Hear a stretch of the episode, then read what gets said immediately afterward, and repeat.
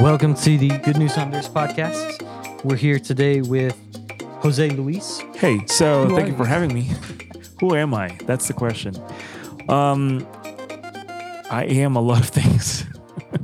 so I am the assistant to the uh, general coordinator of MEPI, MEPI, which is a ministry in Honduras, and I'm also the executive director of the Boys and Girls Club of Central Honduras, among other things. among many other things.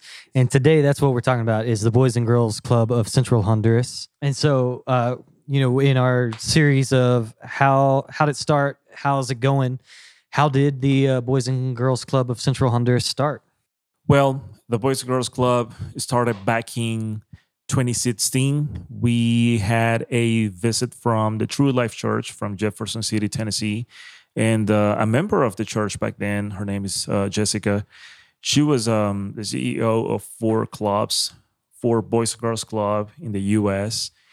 And um, on her second trip, I believe, she saw the need to have a program like that in Honduras, um, aimed to you know children outside the church. Really, this is more like a social program, and so it's aimed to you know kids in the streets, um, so we can give them a positive environment, a positive influence to those to them, and so they can be responsible members of the society one day. So this was birthed out of out of one of these short term trips that comes down annually to help with MEPI and with the church planning network as a whole. And one of their members saw this opportunity and and they took what they're already doing in the states and they helped to kickstart it down here. And so, um, how did you get chosen as being the guy in charge of that?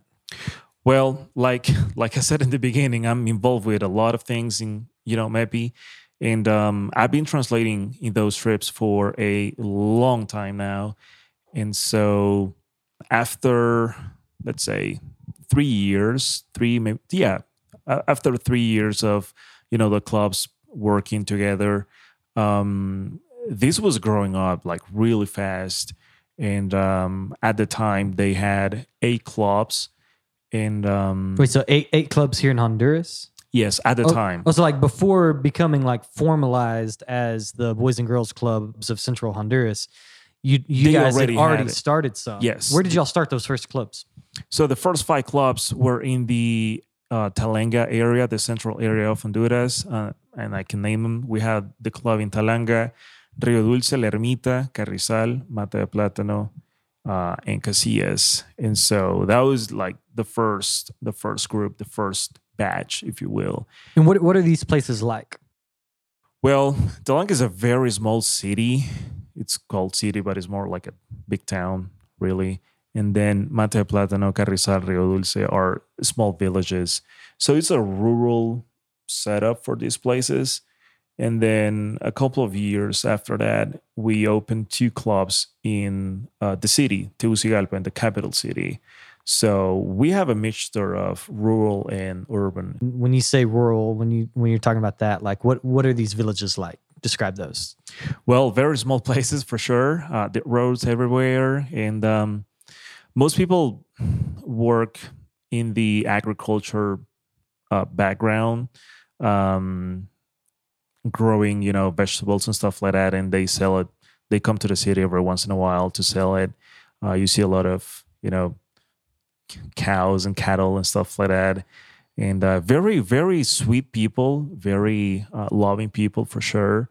Um, but of course, you know, you have negativity in every single place. And so you have negative influence uh, for some kids. And um, that's the importance of, you know, having the club in those places. Yeah. You know, very uh, isolated from the city in some cases. Um, In the socioeconomic scale of Honduras, where do these places rate? very poor. Uh, this is a very, very poor place. Like More most- poor than than being in the city? Oh yes, for sure. Especially small villages, uh, their income is based on what they do. You know, if they don't work one day, they are basically not going to eat in Yeah. some cases. Uh, of course, you see a lot of that in the city as well. You know, The socioeconomic status, how does that translate into need for the club or opportunities for the club? So, um, Honduras, as you know, is one of the poorest countries in the world, and um, this is because of you know all the corruption going on for years. We're not going to talk about that today, of course. Um, No, we're in apolitical setup here. Amen. But as a result of that, the society has turned to the streets, and that leads to violence. You know, there's a lot of crime, especially in the big cities, and so, you know, crime uh, relates to drugs and alcohol abuse and all that, and so that's the need of the club. You know, because of all the poverty going on, uh, a lot of people just don't have any any place to work and they go commit crimes basically and uh, in some cases especially in the city small kids and when i say small kids i mean eight year olds 10 year olds um, are enrolled by the gang members you know so Kids kids as young as eight can get Yes. enrolled by the gang yes, members. Wow. Yes. Um, moving money, moving drugs, depending on whatever you know they need to do, and so it's a vicious cycle going on in my country.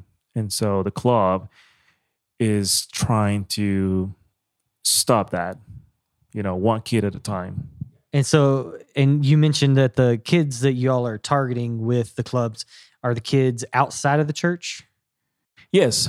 Well, most members, of course, uh, belong to the churches, to the local churches that maybe supports, but um, the main focus is people from outside the church. So no matter the religious background, social background, every kid is welcome to our doors from the ages of five years old to 17, 17 or 18 years old they are welcome to come and we offer them um, a positive environment by having you know games and fun activities.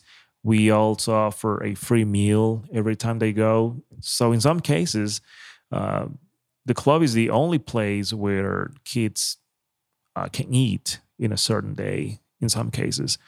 And so we are surrounding the kids with members of the local churches who serve as volunteers in every single club. And uh, with the time, we have seen some incredible results with some of those some of those kids. So uh, a lot of people might have an idea of what a club would look like in the states. What does a typical boys and girls club function look like with you guys? So the main difference is, of course, the facilities. You know, uh, in some cases, we don't have a uh, an actual building for the club, um, but we operate within the churches, and so the facilities is the first the first difference. Um, but I mean, it's really hard to describe. You will have to be there, but uh, depending on the depending on the place, because each club has different activities depending on the facilities and the budget they have. Uh, you are going to see a lot of kids running running around playing. We have ping pong tables we have football tables uh, some kids just just play soccer different activities. I think the main and key difference between the clubs in the us and the clubs here is not really the facilities now that i think about it but the fact that we can talk about the bible in the clubs you know this is something that doesn't happen in the US. And if it happens, it's like an optional program where, you know, the parents will, you know, take the kids there. Um, it's not the case here in Honduras. We are able to share the gospel with the kids uh, from a young age, uh, regardless of, you know, their uh, background. We are sharing the gospel with the kids. With the pandemic, how did that shake things up? How were y'all able to continue or did you have to stop? And then beyond that, what uh how's it going overall now? the pandemic came and uh, no surprise it was a, a, a big big problem for all of us we had to close the all the all the locations all the clubs because of the because of the pandemic and because it was a, a government law basically um, so we were closed for 10 months and a half But in that time, even though all the locations, the facilities were closed, we were using the monthly budget to help those families with meals and food. Oh, so nice. every single director and their volunteers will take the time to purchase, you know, the basic um, food adi- items for for a family. So eggs and vegetables and meat in some cases, milk, water, and all that kind of stuff. And that's because here with the government mandate, everything shut down to the point of where most people don't get paid if they don't work in a day. Yes. And so when the government mandate shut everything down, that meant most people for for that it's like 10 and a half months weren't able to earn any sort of income. There was no legal way to go about earning any money. Yes, exactly. Uh, it was a domino effect. Uh, most people in the city were able to, you know, do some uh, work from home. That was not the case, you know, in those in those r- rural places. Yeah. and so um, some stores were closed. It- the situation was really, really hard for a lot of families, um, and so the club had, you know, the opportunity to go to their homes and just give, you know, give them food for a couple of weeks every single month, and um, we were able to serve over a thousand families. In some cases, uh, we were reaching families just from the community.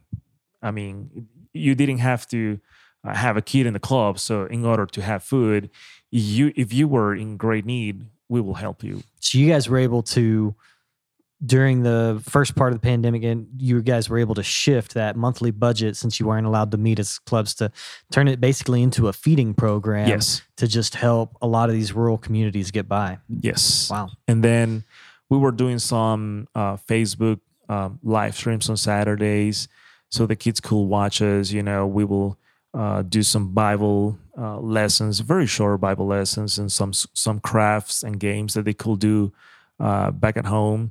So, in a way, we were still taking care of the kids and uh, their families. And uh, praise the Lord, we had the chance to reopen the clubs back in February 2021 and um, the kids were obviously you know missing us so much and missing the club itself really really badly In February, so that was a so they had to be shut down for 11 months. yes Right at 11 months. Wow. yeah yeah It was a long time. We're in May now of 2021, so they've been open for a couple months now. How's it going? it's going great um, we have had some uh, great news we are about to open our 11th club 11 clubs. Yes. Okay. So in a couple of weeks, probably by May the 15th, we are going to open a club, another club in Tegucigalpa at Koinonia Church. Uh, and we are expecting to have between 40 to 50 kids every single weekend. Yeah, that's in a that's in a very busy neighborhood. Yes. El Hato en medio. Yes. It's a very busy neighborhood and a lot of people a lot of foot traffic in there. Oh, Like, yeah, It's a very tight knit community in there. There are a couple of uh, schools around the area too. So uh, we are going to be serving a lot of kids there. And with them, I believe our number is going to be close to 700 kids on a weekly basis a weekly among basis. you know all the clubs. So Wow. praise the Lord, this is growing fast, and um, we have the blessing of having um, a great, great team of volunteers. And I also, I always, you know, praise what they do because I'm here sitting with you talking about the club, but they are the ones, um, you know, taking care of the kids every single Saturday. Through the boots on the ground, day. Yeah, yeah, hands yeah, on. Yeah. for sure. So you can find more information about the Boys and Girls Club of Central Honduras at their Spanish website, which is at clubhn.org or clubhn.org. or uh, for the English version of the website, you can you can find it at goodnewshonduras.com slash boys and girls clubs. If someone wants to get involved, how can they get involved with you guys? So the first way um, will be via prayers. Um, pray for all the staff here. Pray for all the activities in the different locations and all the kids involved uh, with the club. And um, you can also ask, you know, your local church or maybe yourself if you want to come down here and meet us and you can get to know us uh, better and, and, and get a better grasp of what we do. And uh, if you prefer to support us financially, uh, there's a PayPal link in both the Spanish and the English version of the website. Um, so you can support us directly that way. Awesome. Thank you so much for telling us about the Boys and Girls Clubs of Central Honduras, how how they started, how it's going, and uh, we look forward to hearing new stories uh, from the Boys and Girls Clubs in the future. Well, thank you for having me.